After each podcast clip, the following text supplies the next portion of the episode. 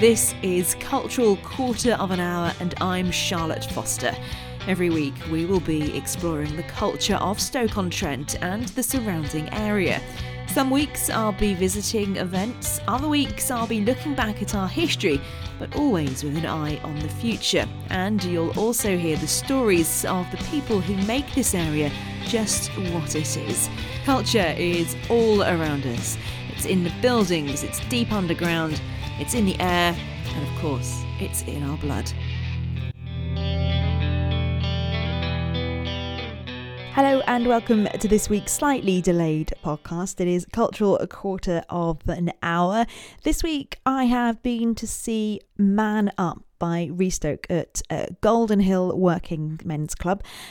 First of all, though, before I did that, I did go and have a chat with some of the people behind the scenes.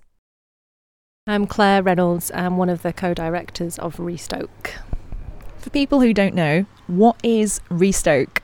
So, Restoke is a performance company. We're based here in Stoke on Trent, and we um, co create performances with people who've possibly got no experience of performing before, um, but we use their experiences to make to make the show. So we're currently working on Man Up, which is about mental health and masculinity. So we did an open call for men to come and talk to us about those themes, and eventually have created a show together, which we're about to show. And we're here at Golden Hill Working Men's Club, and this is where you're performing. We are, yes. We struggled to find the perfect venue for Man Up actually. Originally, we thought about using a post industrial venue, of course, there's lots in Stoke, but we couldn't quite find the right one. And then we started looking at Working Men's Club. We drive past Golden Hill all the time, and we thought, let's go in and have a look. And as soon as we walked into this um, called the Concert Room, we just knew that it was the right place. What was it about this venue then?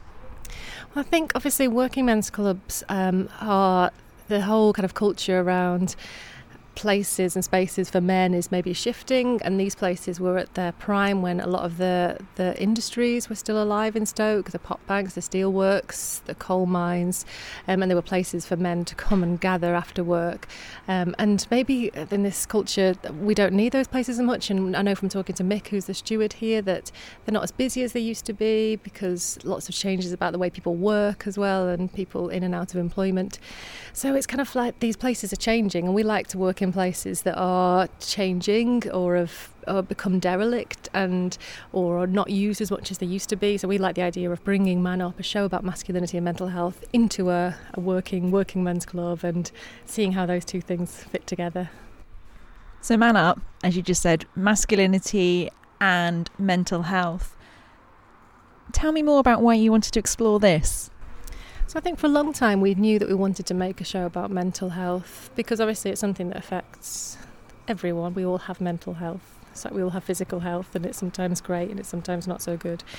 Um, and just lots of people around us, friends and family, have um, suffered from mental ill health.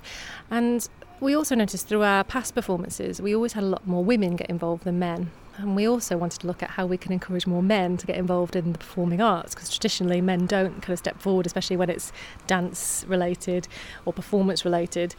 So we then thought it maybe makes sense to look at to put those two things together and make a show with just men about mental health. And, and also you know there's a lot at the minute in the media about people talking about crisis and masculinity and and there's a lot around the suicide rates so how many men under the age of 50 are committing suicide? So obviously it felt like a really poignant time to be discussing these themes.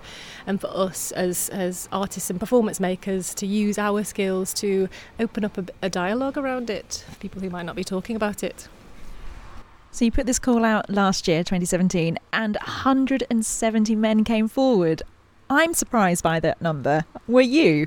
We were blown away. We thought we would have to work really hard to reach the amount of men we wanted to. Um, and we kind of tentatively put out the first open call, thinking we'll put this out there through our social media channels and our mailing list and see what happens. And then we will also go and go to workplaces and go to places where men gather and promote it there. But actually, yeah, just that initial call out, people shared it like all over the country actually.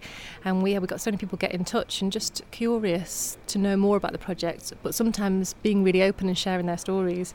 And me and Paul had a conversation at the beginning of the project, and I said, "What if men are actually desperate to talk to someone? They just haven't been asked." And and we found it very important in our call out that actually it wasn't about men needing to seek help. It was like we needed help because we wanted men to come and talk to us and make this show together with us.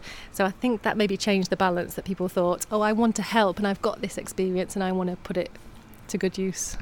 So it's about giving people permission, isn't it? Yeah, totally. I think it was that. It was like permission to come and talk about these subject matters. And people might be discussing it in small groups with friends or might not be. It might just be in their head. We found lots of men um, gave us poetry that they'd already written about their mental health or about being a man. So all this kind of creative work as well that was really interesting. And again, looking at the city, looking at the, the stereotypes of men, men of Stoke on Trent, it's not what you expect, is it necessarily? We got men from literally from all kind of walks of life. I mean, we are we again were blown away by just the diversity of the men who came forward in age, in ethnicity, in um, kind of sexuality. So we've so the stories that are involved, we feel like are really representative of, of a really wide range of experiences of masculinity. So we've got um, men talking about working class and talking about being unemployed. We've got a transgender male talking about his experiences of um, transitioning from female to male. Um, so it, and everything in between. So it's a real, yeah, it's a real kind of melting pot of masculinity. Without giving away any spoilers, what can people expect from the performance? Think you can expect real stories told by the people with real hearts. Um, I think you expect to learn something and hear something you might not have heard before, and you can expect to see dancing, and you can expect brilliant music and atmosphere, and great kind of comfy seats and cash bar, and the whole immersive experience. I can confirm the seats are comfy here in the Working Men's Club at Golden Hill. We're sitting down having a, a, a chat on them. So tell me a little bit more about your background then. Why did you want to sort of get involved with Restoke? Why did you get going on that? So Restoke was founded by myself and Paul and Sarah. So we were three artists. I was my background is in dance, Sarah's in visual arts, and Paul was in music. So Restoke started. It'll be will be ten years old next year, and um, ten years ago we got together to make a small performance that was around public benches, and we asked people about uh, why they were using public benches, and it was also about regeneration of, of the city, and um, and I think then we realised that we all really liked working from real stories and working in unusual places. So from then we just kind of then went on to do a performance in a market square and then in the old Spode Works factory. Uh, Bethesda Chapel at Tunstall Baths at the Wedgwood Institute. So we kind of it just kind of kept growing in ambition. We realised that our work always starts with conversation and always starts with the people and the building at the at the heart of it. Conversations. You said they're important. I bet you must have some very surprising conversations with people when you you're working with them. Yeah, yeah. I mean, people are. I think people are really open. People have been really open with us in general. And I think what we love about Stoke, we are we all, we all grew up in Stoke, and what we love is that people are really happy to talk to you and tell you their life story, and they're so generous with their experiences and their lives. So we are kind of always used to that, hearing stories growing up around here. Um, but yeah, but when we talk opening up about specific subject matters, so past performances have been around migration, around aging, and people are so are so open. What's interesting about this project in particular, about Man Up, is that the kind of breadth of experiences and stories. I think in the past we've found a lot more commonalities between people. So when we've worked with people about migration, about moving from another country to Stoke, we found a lot of common threads in what people talked about. But actually, a Man Up is like it could have we could have made 10 shows i think with all the people that we spoke to and all the stories that we heard and all the avenues you could go down.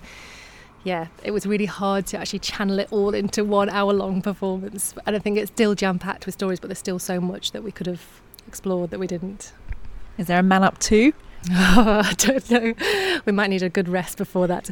We've been talking to the men actually about what they would like to happen next because I think they all feel like really keen that, that Man Up does have a legacy and continues to. Something that, that's really important for us. And, and their wishes at the minute is to take it on tour. So we'll see. Watch this space. But that must be fantastic for you guys to know that these men who this time last year probably had no idea that they were going to be putting themselves forward for something like this. Now they want to go on tour. Yeah, yeah. I mean, it's their show now. That's the beauty. I mean, that's the way that we work. We try and get people to, we try and use people's experiences and stories. And our job as the directors and the artists is just about framing their kind of experiences and stories. So I think when they get to this point in the performance, they do feel like it's their show and they do feel like a lot of pride in it and want to share it with the world. So yeah, it's just magic for us. We are gathered here today because of our masks. We know that there is no promised land. Yet so many of us will fall trying to reach it. We build walls around ourselves, feel like jigsaw pieces that won't fit, strangers in our own skin. Our sanity will not be sought through silence. David McKenna, and I'm one of the dance artists uh, as part of Man Up in Stoke-on-Trent. Without giving too much away, tell me a little bit about the role you play then. Um, I play um, an individual who is dealing with mental health issues, and um, at one part of the play, um, I sit down in front of the TV and I'm bombarded by images of masculinity, of um, what it is to be the perfect male, debt, problems, life issues, um, and it's just too much for him, and he ends up uh, in a real bad, sorry state. Why did you want to get involved in this project? Um, I've done lots of um, participatory work in the past. I've um, done quite a lot of boys dancing projects, um, and so I've been dealing with the the the, con- the concepts and the issues of masculinity from a boy's perspective. Um, and um, haven't really done it from a, a, a, an elderly man's perspective. So, as I'm a father myself, uh, dealing with issues of masculinity myself. Uh, and um, I just thought it would be the, the next stage and be a really interesting project for me to get involved in. And what's it been like working with the the up men as such, the ones that came in without the necessarily the background of dance of of, of acting? Have you learnt from them? I've learned loads from them. Um, they're a real diverse bunch, um, and I think um, we're a little bit nervous to start with. Um, but they didn't take them long to get into the swing of things, to open up, to, and I think with, through listening to their stories um, and their struggles, um, and to kind of uh, find the similarities in your own struggles. Um, it, it, it, it, it, it's, it's been an, an endearing process. Everyone's really gelled. Um, it's a fan, it's, it's a fantastic close group now, um, and I think we're all really, really excited about sharing all the different um, stories and uh, and performances that we've created. When it comes to performing and sharing those experiences, sharing those stories, how do you think it will be for everybody taking part and also those watching? Well, I think it's going to be eye opening um, what their perceptions of masculinity is for when they come in, and to hear the stories and um, and our view on masculinity, I think will be um, hopefully change some views on what they think masculinity is.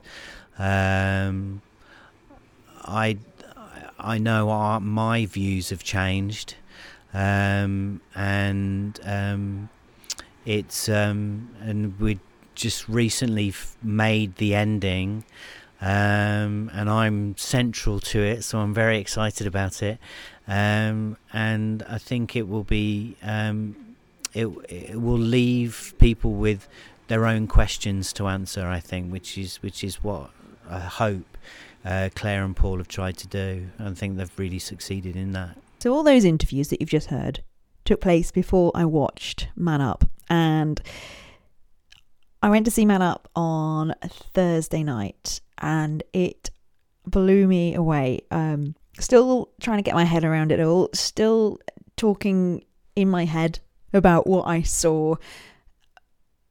This is why I don't do reviews because I'm not very good at putting reviews into words. I just sit there and enjoy it. I think it's too many years of having to write up theatre studies essays.